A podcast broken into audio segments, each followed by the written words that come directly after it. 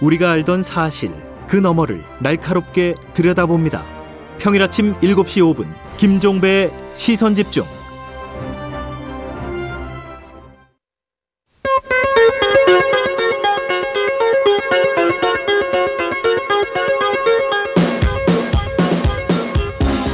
이진우의 손에 잡히는 경제.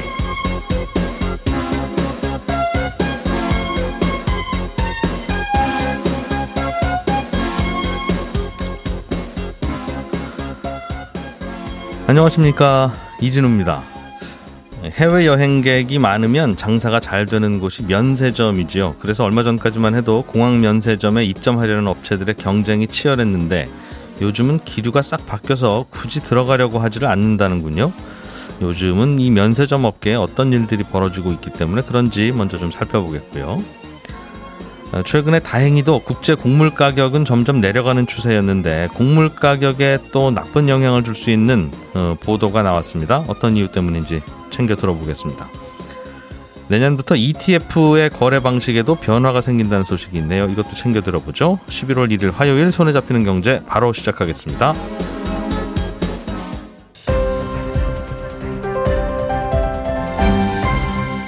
이진우의 손에 잡히는 경제.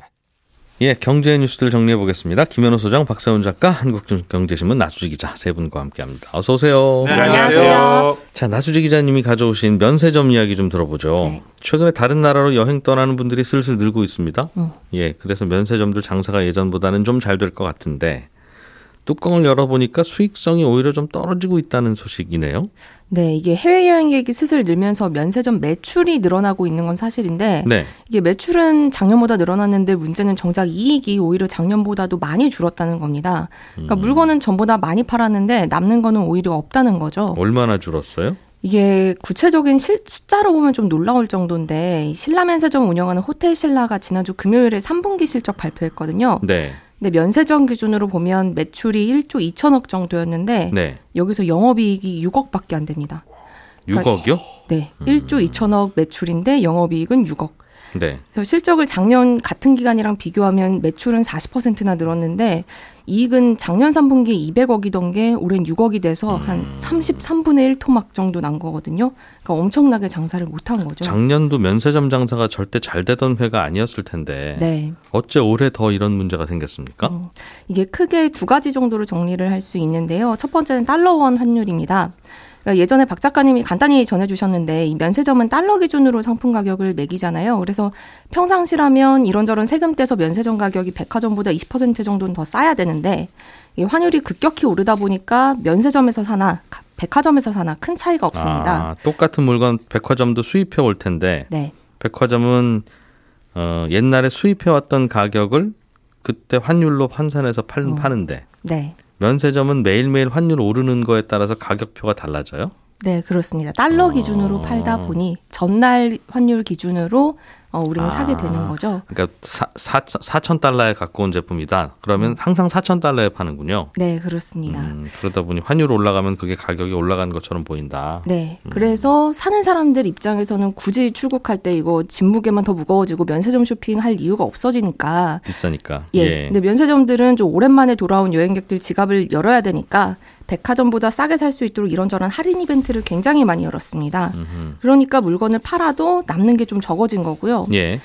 또 다른 이유도 환율과 좀 관련이 있는데 이게 원화뿐 아니라 중국 위안화 가치도 달러보다 많이 떨어졌기 때문입니다. 네. 근데 이 우리나라 면세점은 대부분 중국의 중국인 관광객들로 매출 올리거든요. 특히 이 따이궁이라고 부르는 보따리상, 그러니까 한국 면세점에서 물건 많이 사다가 중국에서 파는 사람들, 요 사람들이 음. 면세점 업계의 큰 손인데 예. 이 면세점 들은 그래서 따이궁들한테 매출의 한 20%를 떼어주면서까지도 이 사람들을 모으려고 음. 노력을 합니다. 예.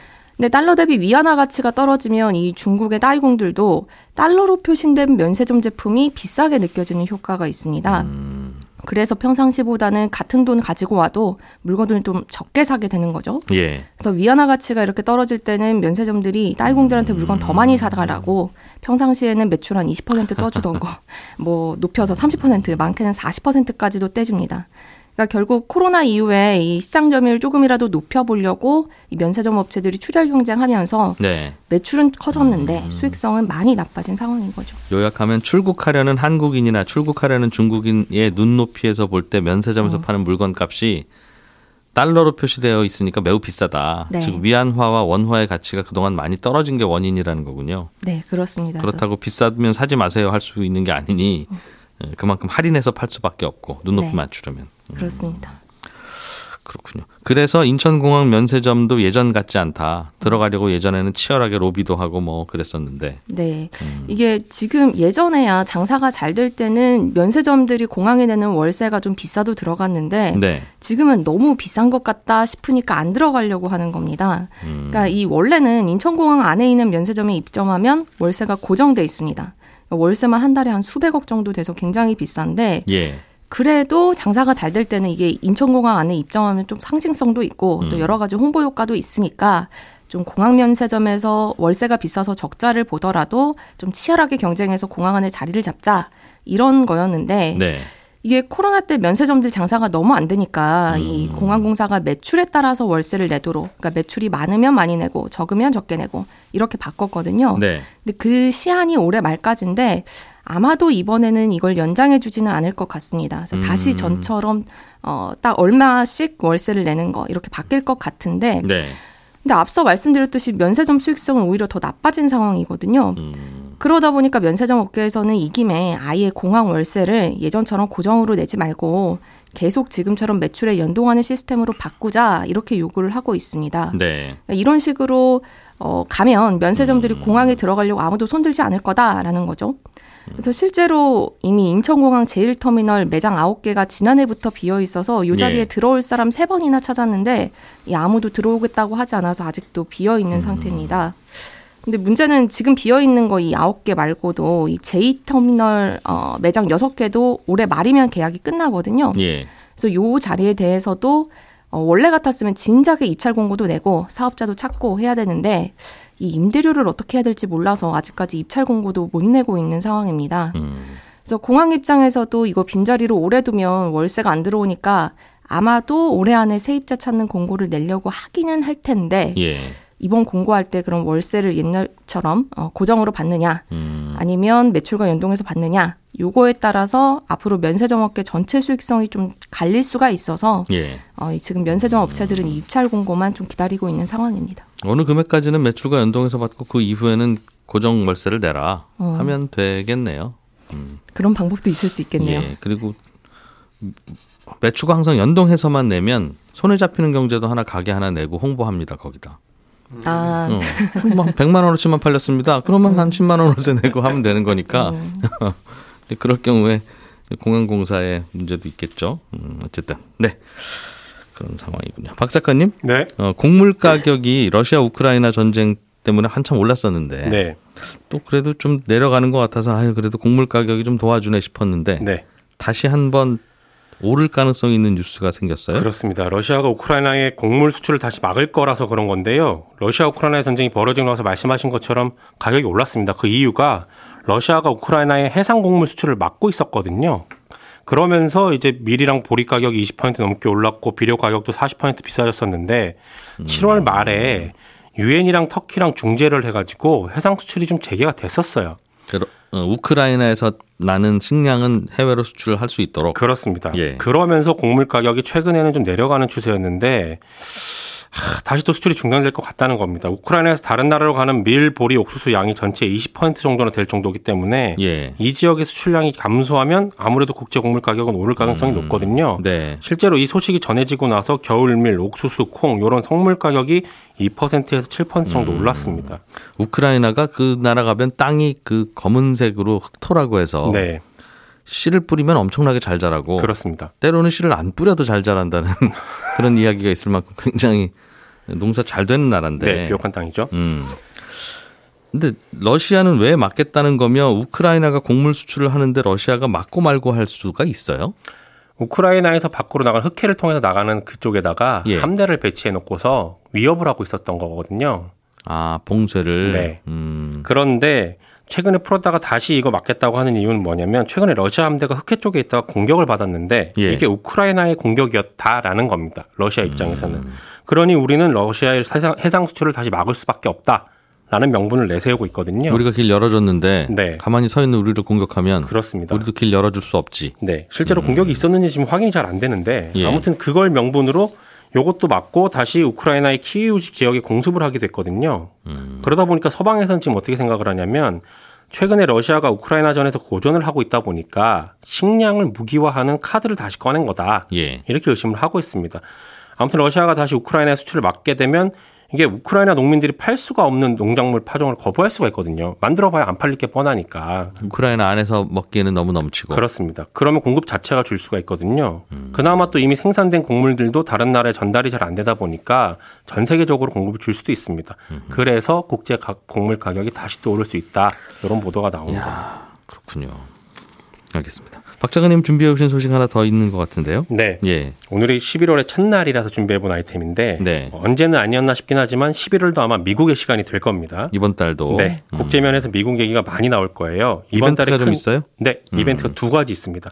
하나는 이제 곧 열리는 기준금리 결정 회의인데 최근에 우리나라도 그렇고 전 세계적으로 주식, 채권, 부동산 가치가 다 떨어지고 있잖아요. 예. 왜 그렇게 다 가치가 떨어지는 거냐고 누가 물어보면 그건 미국의 가파른 금리 인상이 여파다. 라고 해도 틀린 말은 아닐 겁니다. 그게 다 문제였죠. 그렇습니다. 그래서 지금 전 세계가 미국이 대체 언제까지 어디까지 기준금리를 올릴 거냐, 지금처럼 계속 악셀을 많이 밟을 거냐, 여기에 집중을 하고 있는데 네. 작년만 해도 물가 오르는 건 일시적이라고 했던 파월 의장이 올해 들어서는 물가 잡힐 때까지 금리는 계속 오른다. 이렇게 강하게 말하고 있는 터라서 당장 금리 인상 브레이크를 세게 밟지는 않을 겁니다. 이번에도 0.75 올린다면서요? 거의 기정사실화돼 있습니다. 그러면 네 번 연속으로 0.75% 포인트를 올릴 것 같은데 예. 다만 이제 시장에서는 이번에는 좀 많이 올리더라도 이번까지. 네 다음번에 한 번 더 남았거든요. 12월에 네. 그때는 좀 덜 올리지 않겠느냐, 올리는 속도를 좀 늦추지 않겠느냐 라는 기대를 좀 하고 있습니다. 왜요? 어떤 근거로? 일단 물가가 조금씩 잡히고 있다는 게 지표로 확인이 되긴 합니다. 소비자 물가 지수도 고점 대비로 좀 떨어지고 있고 예. 부동산 가격도 내리고 있거든요. 그러니까 속도를 좀 늦추지 않겠느냐는 희망 섞인 기대들이 나오고 있는 거고 지금도 경기가 안 좋은데 여기서 계속 오르게 되면 경기 침체가 될 거고 그러면 일자리가 사라질 거라서 음. 예. 미국이 기준금리를 생각하는 것처럼 빠르게 올리지는 못할 거라는 낙관적인 기대도 나옵니다. 올리는 이유가 그렇죠. 침체가 되고 일자리가 사라지도록 해서 사람들의 주머니를 좀 말리면 그렇습니다. 어, 소비가 줄어드니 물가도 내릴 거다. 네. 근데 좀 너무 심각해질 수도 있다라는 우려들이 나오는 거죠. 예. 그래서 이번 회의에서 사실 중요한 건 미국이 기준금리를 얼마나 올리냐보다는 이건 이미 0.75%포인트 올리는 걸로 생각들을 다 하니까요. 예. 회의 후에 나올 파월의 발언들이 중요한데 이때 파월의 발언을 잘 들어보면 이번 말고 다음 번에 어느 정도로 올릴지 힌트가 좀 나오거든요. 이게 우리 시간으로 목요일 새벽에 나오니까 요 얘기는 그때 가서 또 저- 다시 전해드리겠습니다. 이분이 이렇게 이번에 어떻게 말하든 그 생각 또 바뀔 수 있는데. 또 바뀔 수도 있죠. 그러니까 사실은 이게 유효 기간이 길지 않는 발언인데 어느 쪽 발언이든 그렇죠. 그럼에도 불구하고 이분 발언 말고는 또 뭐 믿을 게 하나도 없으니까 우리 입장에서는 네. 음, 그런 뉴스가 또 많이 나오겠군요. 그렇습니다. 음, 기준금리 결정한 회의 말고 또 중요한 이벤트는 뭐예요? 다음 주 11월 8일에 열리는 미국 중간 선거입니다. 네. 미국의 중간 선거는 선거는 현 정부에 대한 국민들의 평가이자 동시에 다음 대선의 전초전 성격을 띠거든요. 예. 근데 지금 미국 하원하고 상원 둘 다 민주당이 아주 근소하게 공화당보다 의석이 많습니다. 네. 근데 최근에 나온 지지율을 보면 민주당이 압도하기는 좀 힘들어 보이고 공화당이 뒤집기에 성공할 것이냐 예. 이게 관전 포인트인데 만약에 공화당이 의석수를 더 많이 가져가면 바이든 정부가 추진 중인 정책이 아무래도 변화가 생길 겁니다. 음. 우리 기업들로서는 지금 미국의 반도체 공장 짓고 전기차 공장 지어야 혜택을 준다는 그 정책 네. 여기에 변화가 생길 수도 있는 거라서 특히 더 관심을 가지고 보고 있습니다. 여기서 또 뒤집어져서 공화당이 만져가자고 하면 바이든 정책이 또 다 바뀌는 그렇습니다. 대통령제가 이게 좀 걱정인 것 같아요. 네. 서로 의회하고 서로 방향이 다를 경우에는 예, 그런 걸 음, 되는 있는 말로 아무도 없- 이중 정통성이라고 하는데 네. 네, 이중 정통성의 문제는 대통령제가 갖고 있는 고질적인 한계입니다. 어느 쪽에 몰아주든 몰아줘야 뭔가 좌회전이든 우회전이든 할 텐데. 네. 김현우 소장님, 네. 내년부터 ETF의 변화가 있습니까? ETF라고 하는 건 펀드를 만들어 놓고 이거를 주식시장에 상장시켜서 네. 펀드 가입 신청서 안 내고 그냥 그 주식 사면 펀드 가입이 되는 느낌 그렇습니다. 음, 그 상품인데. 네. 그런데 어떤 지수를 따라가죠. 예. 아, 그런데 내년부터는 2,000원 미만 이 저가 ETF에 한해서 1원 단위로 주문을 넣을 수 있도록 예, 변경될 예정입니다. 그러니까 주식을 우리가 얼마에 사고 얼마에 팔지는 이 줄문 낼 때 가격을 마음대로 결정할 수는 없어요. 그러니까 단위가 정해져 있는데 음. 코스피하고 코스닥이 다르긴 하지만 뭐 개념 정도만 설명드리기 위해서 코스피 기준으로 설명을 드리자면 그 종목의 가격이 천 원 미만이면 1원 단위, 음. 5천 원 미만이면 5원 단위, 네. 만원 미만이면 10원 단위 이런 식으로 조금씩 조금씩 올라가서 50만 원 이상 주식이다. 그러면 천 원 단위로 주문을 낼 수 있습니다. 50만 3천 원 다음은 50만 2천 원이라는 거죠? 그렇죠. 예를 50만 들어서 2,500원에는 못 산다. 네, 맞습니다. 뭐 삼성전자 주가가 지금 6만 원이다라고 한다면 6만 10원, 6만 20원 이렇게는 못 하고 네. 6만 100원, 6만 800원 이런 식으로 주문을 내다가 네. 이게 9만 9,900원에서 10만 원이 딱 넘어가는 순간부터는 500원 단위로 네. 10만 500원, 10만 1,000원 이렇게 바뀌는 거죠. 예. 그런데 다만 ETF 같은 경우에는 가격하고 무관하게 5원 단위로 지금 주문을 낼 수 있습니다. 근데 음. 여기에 추가해서 2,000원 미만일 경우에는 1원 단위로도 주문을 낼 수 있게 하겠다. 이렇게 음. 바꾸겠다는 겁니다. 그렇군요.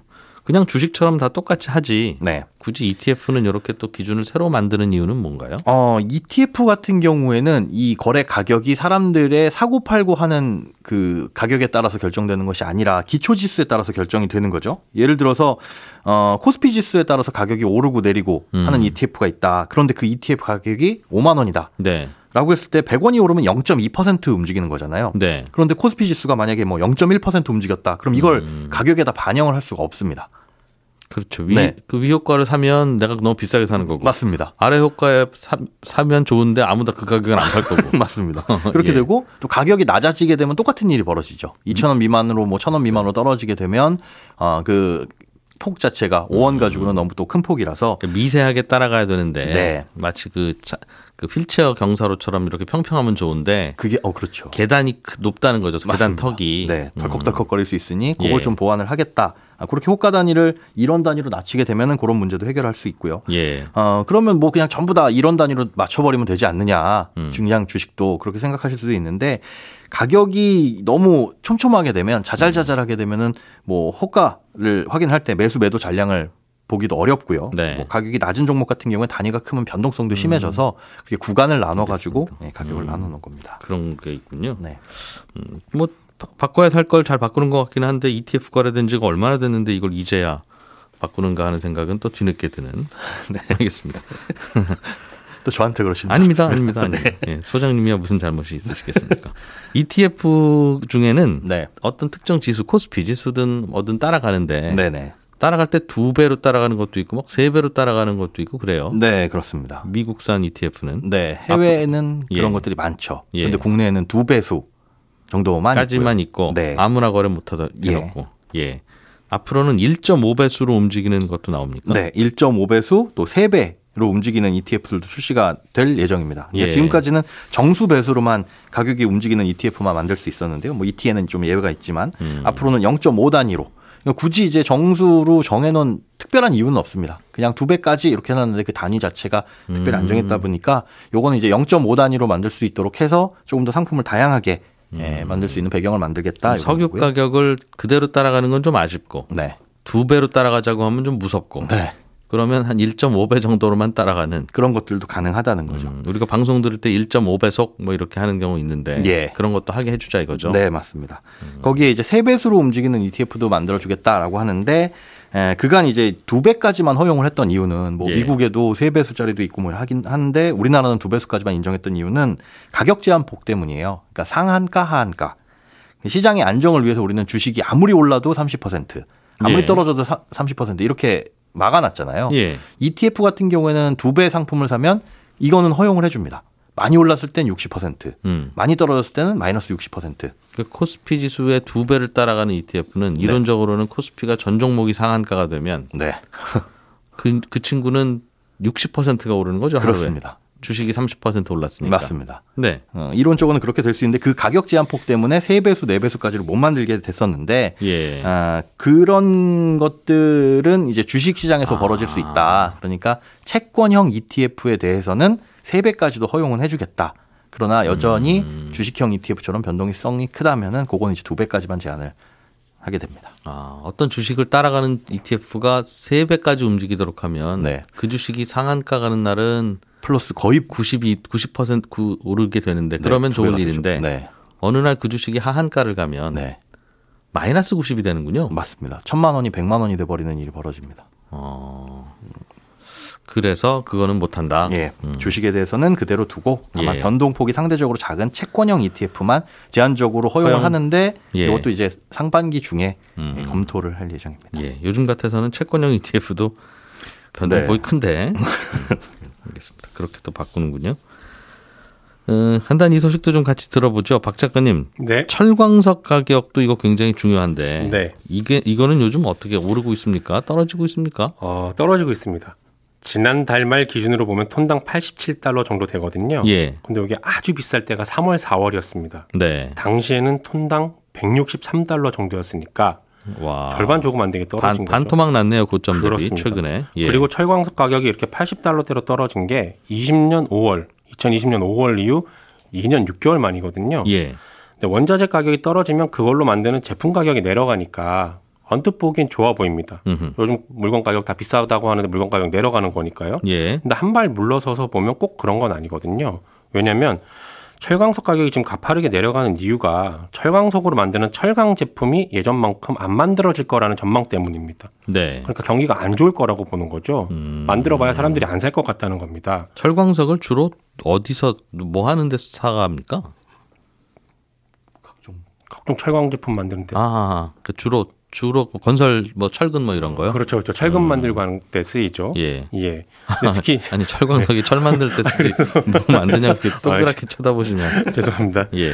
이 철광석 같은 경우 전 세계 물동량의 한 7, 80%를 중국에서 소화를 하고 있어요. 네. 근데 철광석 가격이 떨어진다는 건 그만큼 중국 상황이 안 좋다는 걸 반증하는 음. 지표라서 예. 국내 업계에도 좋은 시그널이 아닌 겁니다. 네. 시진핑 주석이 경기 부양책을 올해도 많이 언급을 했는데 음. 그럼에도 불구하고 철강 가격이 상승하지 않는 걸 보면 당분간 철강 가격 의 반등은 쉽지 않을 것 같다라고 음. 시장에서는 보고 있고요. 예. 아마도 앞으로 철강석 가격은 더 떨어질 가능성이 높습니다. 음, 중국 경기가 매우 안 좋기 때문에 네, 그렇습니다. 예, 나수지 기자, 박세훈 작가, 김현우 소장 세 분과 함께한 손에 잡히는 경제. 저는 11시 5분에 손에 잡히는 경제 플러스에서 다시 인사드리러 올 거고요. 어, 청취자 여러분 들어주셔서 고맙습니다. 이진우였습니다.